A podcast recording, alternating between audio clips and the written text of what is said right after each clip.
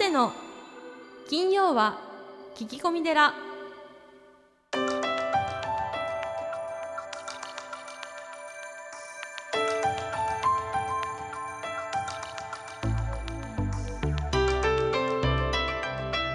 ようこそ架空の寺スタジオにお送りする長谷の金曜は聞き込み寺ナビゲーターの南雲もぐらです。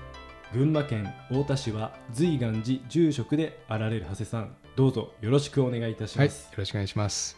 長谷さん情報によりますとはい。日本全国お坊さんは35万人うん。くらいいるんじゃないかとうん。いう話をちょっと先ほどしてたんですけど35万人か多いんですかね？少ないんですかね？多いのかな？多いかですよね。多いですよね、うん35万人ですもんうね、ん。まあ、こんだけお坊さんもいればいろんな方が、うん。まあ、いるんじゃないかと思うんですよね、まあ、リスペクトできるお坊さんから。はい。あれこのお坊さんどうなのかな？みたいな人から。うん。なんか変わったお坊さんとかっていますか？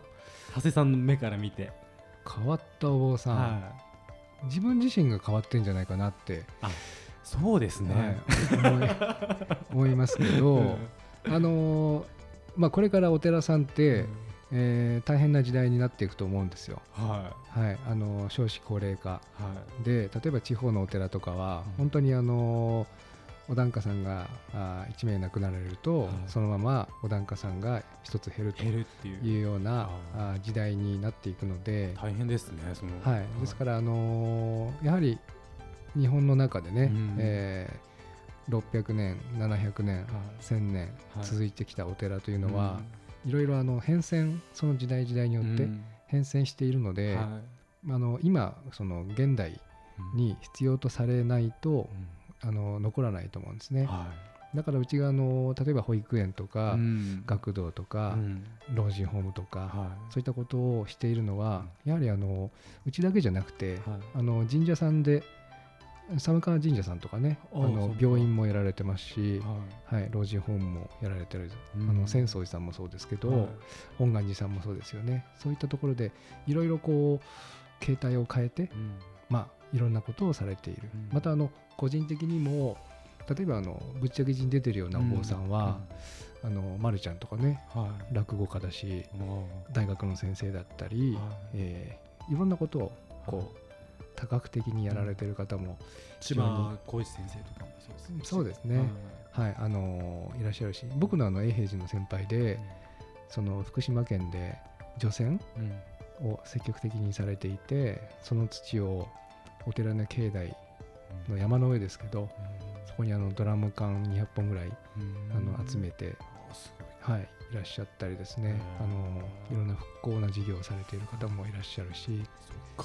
はい、じゃあまあこれからその生き残っていく意味でもそういうなんか変わったことが逆にこう自分の強みになったりとかうん、かそういうことにもつながっていきますよねきっとね。そうですね。時代に、はい。まあ、時代に必要とされるっていうかな、はい。はい。そうですね。新しい形をまた作っていくという意味でも、えーもちろんそのはい。葬儀、うん。あの法事あの相談なんかもね、もちろんあの大切なんですけども、はいそれだけじゃなくてお寺でしかできないこととか、うん。お寺だからすべきことうん。みたいな、はあーことをしていかないと、時代に取り残されるんじゃないかなというふうに思いますね。わかりました。はい、夏の暮れにありがとうございます。はい、さあ今日もお便り届いてるのでいつ紹介させていただきます、はい。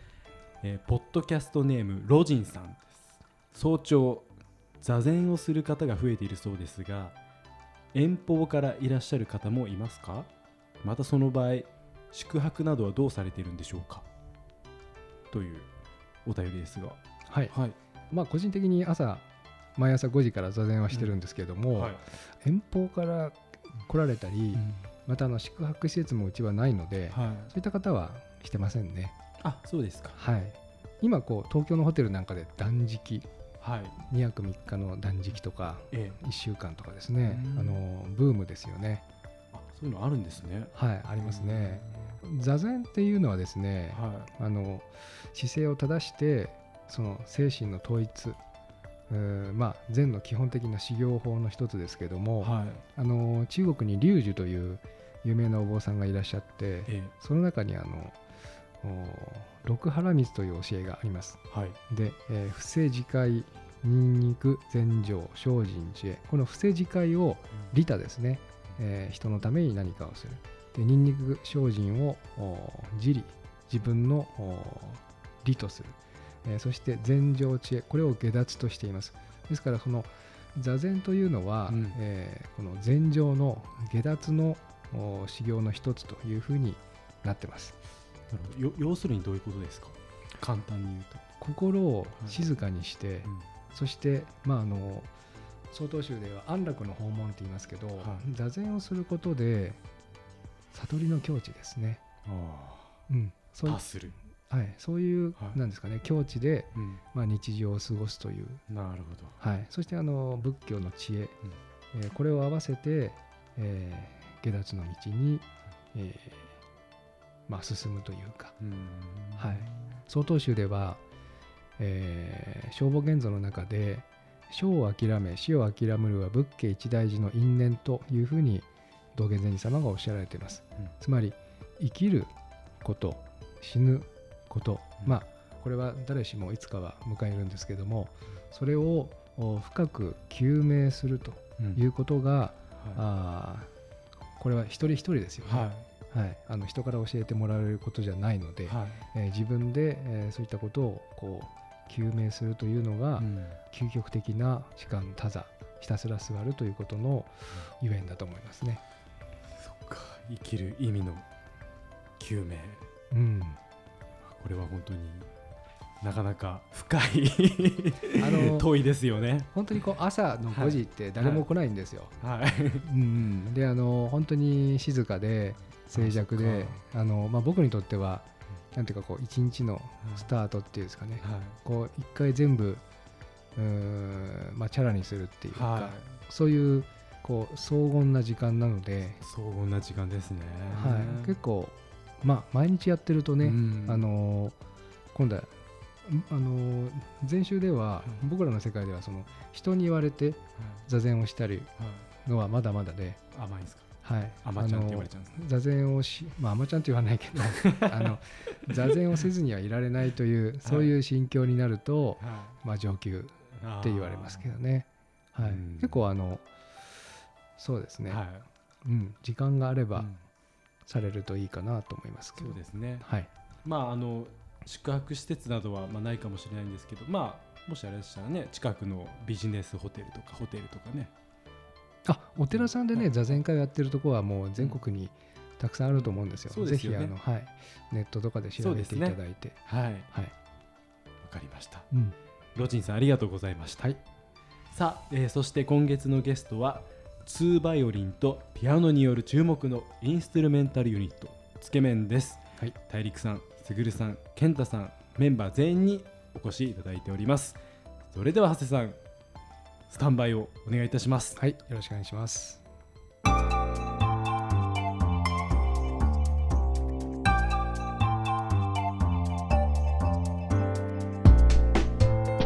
い、えーそれではあの 次の質問です。えーポッドキャストネームもぎたてフラッシュさん、えーこんにちはいつも番組楽しく拝聴しておりますさて変な相談なのですが今年は初めての彼女もでき夏を満喫したいと思っているのですが選択肢がありすぎて迷ってしまいます。海川山プール心霊スポットいろいろあるな。おすすめの夏のデートスポットがあったら教えてくださいうん。ということですけこれ学生さんとかですかね。そうですね。結構若い人が聞かれてるんですけど。もそうですよね。なんか結構はい。全部若そうな方のメッセージが多いですね。はいどうですかね。いいですね初めての。心霊スポットはやめた方がいいな。ですよ。これね全部ね一長一短あると思うんですよね。なぜかと言ったらもうそのキャーってねなればいいんですけど男の方がビビってしまう可能性があるんで そうですね。やめた方がいいなと。思います心霊はちょっそうこれね。あのーパッとその時キャッキャしたいんだったらまあプールぐらいが無難じゃないですかね。だけどプール、この先を長く見据えてうん。なんかこう2人の仲を深めたいと思うんだったらと建設的な。まずは山がいいんじゃないですかね。あのー一緒になんか達成する何かを感じれるのはこの中ではね山だと思うんですよ。あーだからく苦労して、うん、そうすると2人で一緒に汗を流して一緒に足を並べてねここまで達成できたとか。そういう時に人の気持ちはこうなんていうんですかねぐっと近寄ると思いますし、うん。その時にどすぐくじけちゃったりしてたらこの人と合わないなってすぐこう感じる波長も感じやすいじゃない。こうよしあし見分けられるしうまくいった時はもうあった熱くこう絆が生まれるのかなと。あうん。これはねですね。やはりねその彼女をしっかりとね観察することがまず大事だと思うんですよ。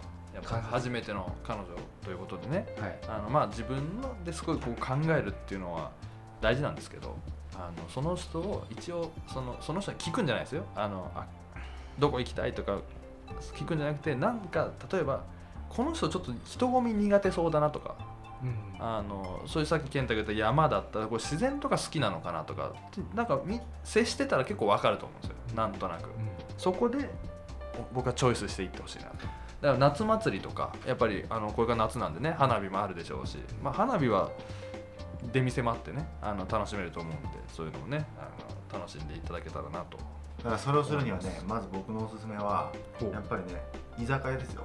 いやいやいや まずはね。これ高校生だったらどう？いやわかんない。ただいやファミレスとかね。うん。そこからですよ。いきなり彼女できて「山」って言ったらえちょっと重い重いってなるかもしれないからまずはこう卓の言ったリサーチをねうん。まずした方がいいそれにこれは。ファミレス居酒屋。そのあたりからやっぱこう。どうどうやってリサーチするの？え？ファミレス居酒屋。いやいやだから最初に行くのが、うもうその海とか山とかあそうそうちょっとね。行ったらうん。ちょっとハードハードルが高いというかはいはいね。これでももうすでにさファミレスは何回も行ってるかもしれないよ。いやだからはいまあそしたらいいんですよ。もうそれだったらいいんだけどやっぱ最初は敷居低くね。もうなんかこう最初から頑張りすぎずに、うん。やっぱりこうハードルの家のそばから。家のそばから始まってね、はいはい徐々に増やしていったらいいんじゃないですかね。うん。ね、はい。ありがとうございます。あのーえー、と最後にですね、つけ麺さんのそのおお一人お一人ですね、ちょっとあの、まあ、音楽とは違うんですけれども、はい。えーお一人お一人に、えーまあ、あー幸せ、またあの豊かさ、えー何でも結構なんですけども、ご自分がこう今考えているのをこうお聞きしたいんですけども、幸せですか？はい。そうですね。ちょっと小一時間考えてもいいですか？いや長い長い。さっきからもう結構長い。ほう。ありますか？すぐるさんえうーん。やっぱりその、まあ、豊かさっていうのは何をもって豊かっていうのは分からないですけど、はい。まあ人とつながってる時っていうのは結構ありがたいなと思うというかやっぱり今いまだにこう一人暮らしとかしててふと本当にあれこれ俺いなくなっても誰も気づかねえんじゃねって思う時ってあったりするんですけどまあその時はね今は仕事してるからこの2人うんがいたり、まあ、まあ両親も今生きてたりするんですけど、はい。まあ、そそこがい本当にいなくなってこのまま年取っていったらこれどどこで世の中とつながつながってんだろうなとか。自分の存在そうそうそういうう不安にねあの早くも これ20代前半ぐらいの時に襲われたことがありまして、うん、でその時にやっぱりあの人とやっぱり誰かからこうな何でもいいんですよ今日遊ぼうとか今日遊びに行っていいですかとか後輩とかからねこう慕われたりでもこっちが慕ってでもなんでいいんですけど頼られたりするのってすごくこう嬉しいことだなって思って。はいまあ、本当に豊かかどうかっていうのはちょっとそういうことは分からないんですけど僕としてはやっぱり誰かとこうつながっていたいなっていう思いもあって僕は年金を払っております。国と国とつながっていたいなと思って。そういう変な話になっちゃいましたけど。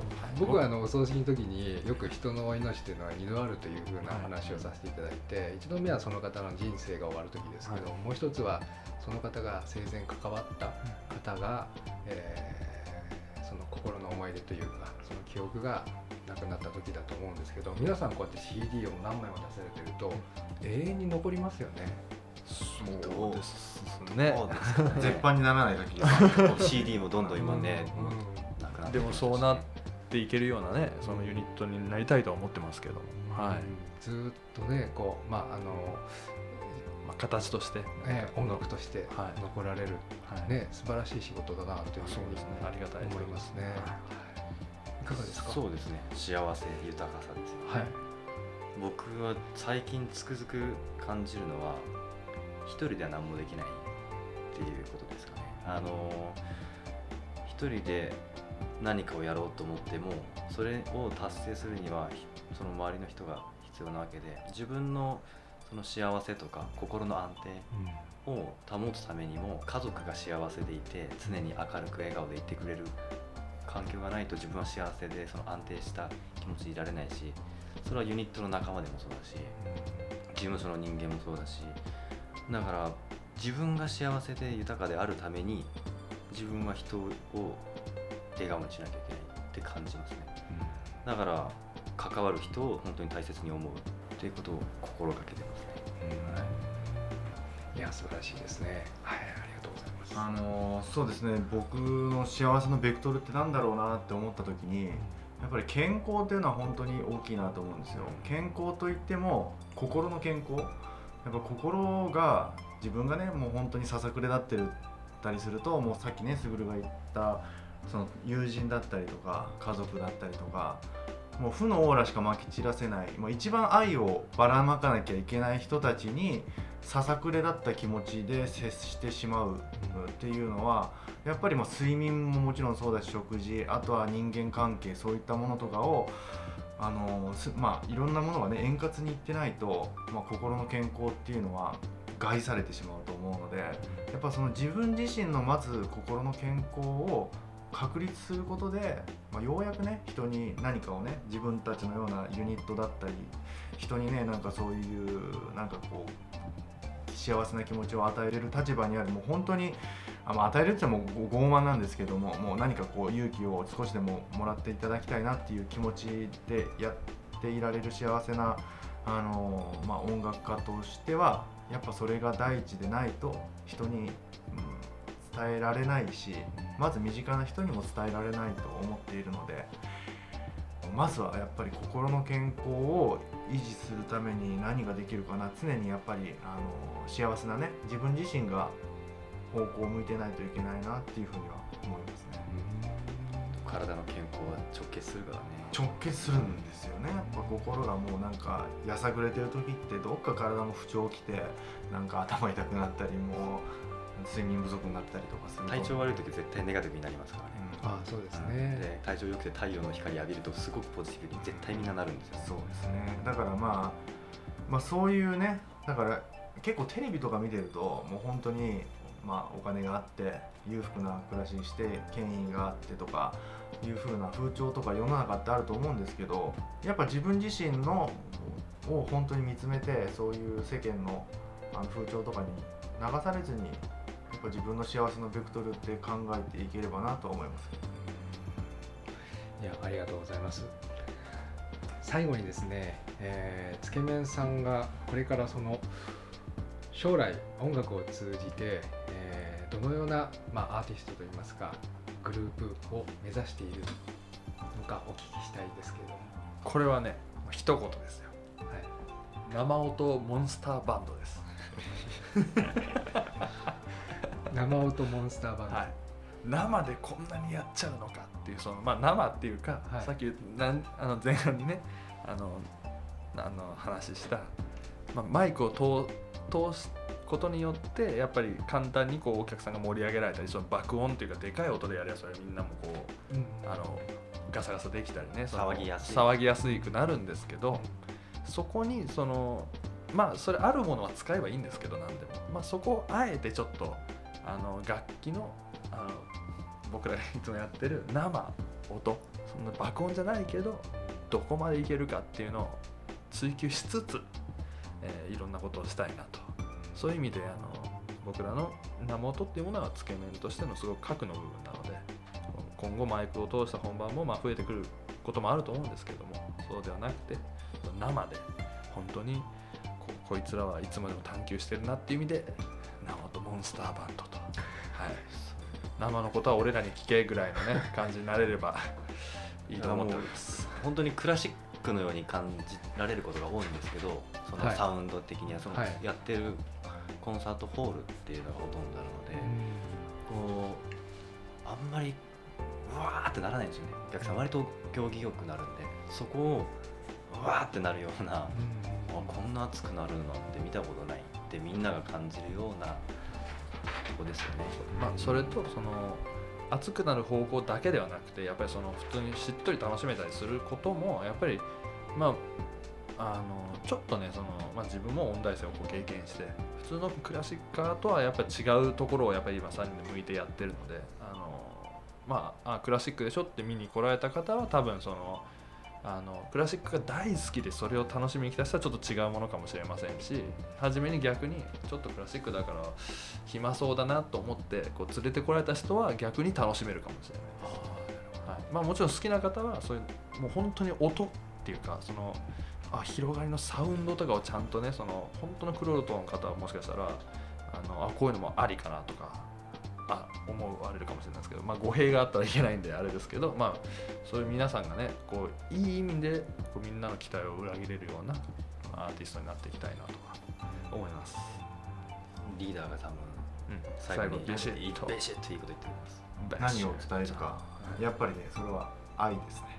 本当？これはもう間違いないです。やっぱりその自分たちがステージであの演奏しているその前に楽曲があってそこにまず込められた思いがあってそれを舞台上でその皆さんに向かってもう発しているわけでもうやっぱり来ている人っていうのはなんかやっぱり音楽を自分が求める時ってあの何かにねなんかこう本当に心の隙間みたいなのができた時にそれを埋めたくってそれはどういう感情が孤独なのかもう元気が出なかったりするのかわからないんですけど僕はそういう時にやっぱり音楽聴きたくなるし自分が本当に元気でめちゃくちゃなんか張り切ってる時って逆に音楽なくてもいられるような気がするんですね。だからもうそういうものを求めてると思うのでやっぱり音楽をしかしかも足しげく通ってるっていう人はだからもう愛って言ってもいろんな形があってどういう形でその人のこと心を埋めるかわからないんですけどあの自分たちのプレイだったりあのステージングまたは込められた曲への思いでやっぱそういう人たちに愛を伝えていきたいなと思います。素晴らしい、ありがとうございます。えー今回あのライブチケットたくさん売れてるんですが、えー皆さんにライブに来られる方に最後にメッセージをお願いいたします。まあ、生音でやってますけどもう気軽な気持ちでねもう本当にフランクにあの来ていただきたいっていうのがもう最初からの思いなので本当に単純粋に単純にねあの構えずに楽しみに来ていただければ一緒に楽しめると思いますのでぜひ気軽に来ていただけたらなと思います。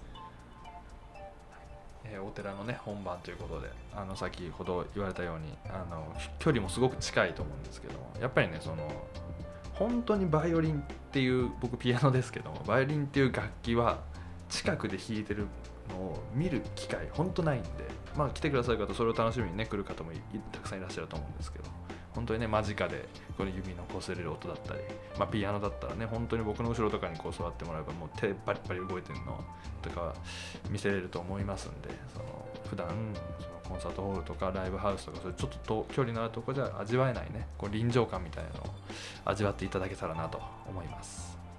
はいえーまあ、いつもそうなんですけど、まあ、3人一丸となって心を込めて一生懸命ステージをやっていくので、あのー必ず会場の来てくださった皆さんがみんながこうああったかく熱い気持ちになってくれることをもうやる前から確信してますので、うん、何かこう一緒に楽しみたいなと 思います。ぜひ来てください。はい、えー大変ありがとうございました。ぜひたくさんの方に来ていただきたいというふうに思います。本日はどうもありがとうございました。どうもありがとうございました。ありがとうございました。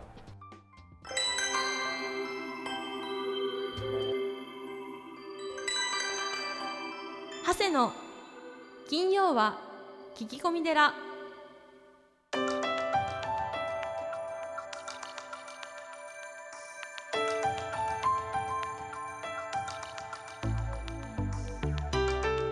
あということで長谷さん、はい。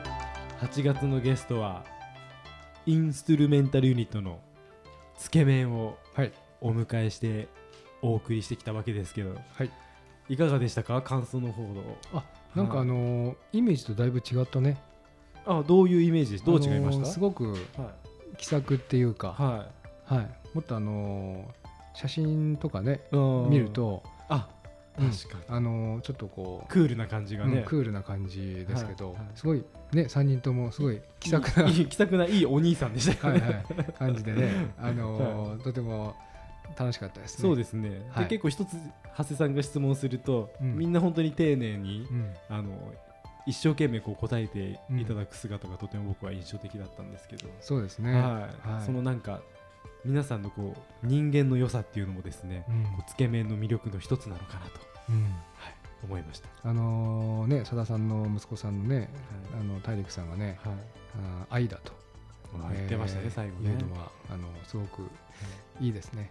いいですね。う。ん。なんかあの CD を聴いていて、はい。あのー何かこうメッセージがあるなというふうにはうんいつも思っていたんですけど、はい。特に今回の CD はね、はあのーフロンティアっていう CD ですけい。ど、うんやはりこう3人の気持ちがこう一つになって、うんあのー本当にいい CD ですね。あそこにも愛があるんでしょうか。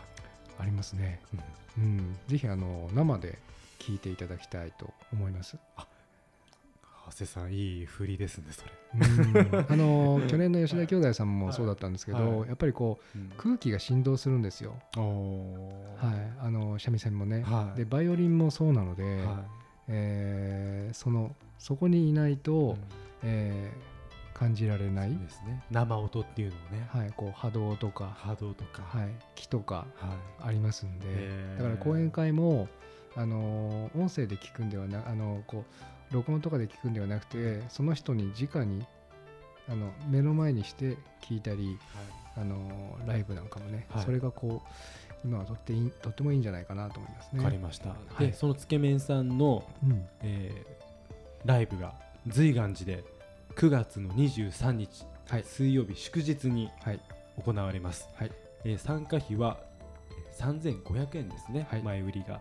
で、当日だと4000円になります。えー参加申し込みについては、随願寺のホームページをチェックしてください。はい。URL は www.zuiganji.com www.zuiganja.com となっております、はい。さあそして長谷さん9月のゲストはネルケ無法さんということなんですけど、この方はどんな方なんですか？ドイツから来た、はい。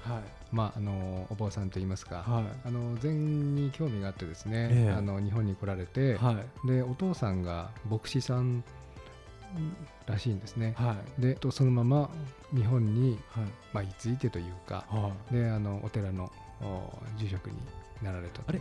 今は兵庫県でしたっけ？そうですね。はい。安泰寺というお寺ですね。安泰寺はい、ですよね、はい、そのネルケムさんの収録なんですけどなんと僕たち。うん、そこまで行ってしまおうかという話が今出てますが。そうですね、はい、ぜひあのお寺に伺って、はい。あの電気もガスも水道もないらしいんです。もうお寺で収録してはい。その空気感というのもねうん。お伝えできればと思っておりますね。あのたくさん本を出されていて、はい。書籍出されていて、はい。もう僕はほとんど読んでますけど、ええ。あのいいですよ。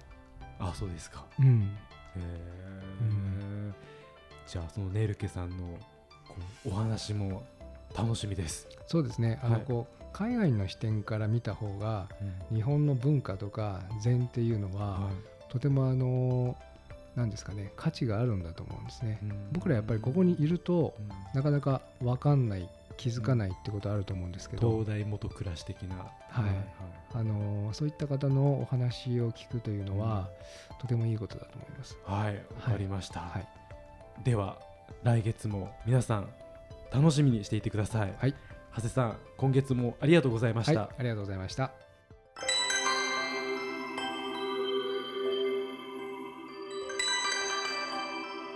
の。金曜は聞き込み寺。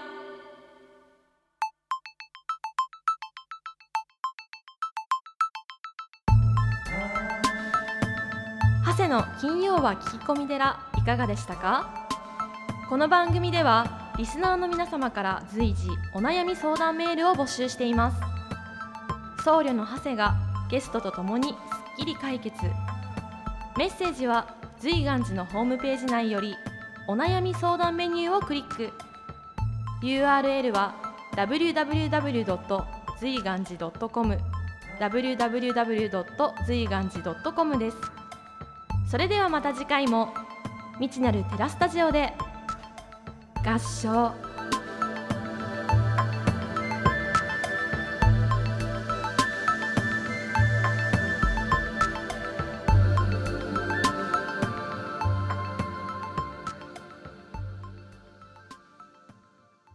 お知らせです。番組でお便りを採用された方には長谷の著書「お坊さんが教える悟り入門」をもれなくプレゼントしています。お便りお待ちしております。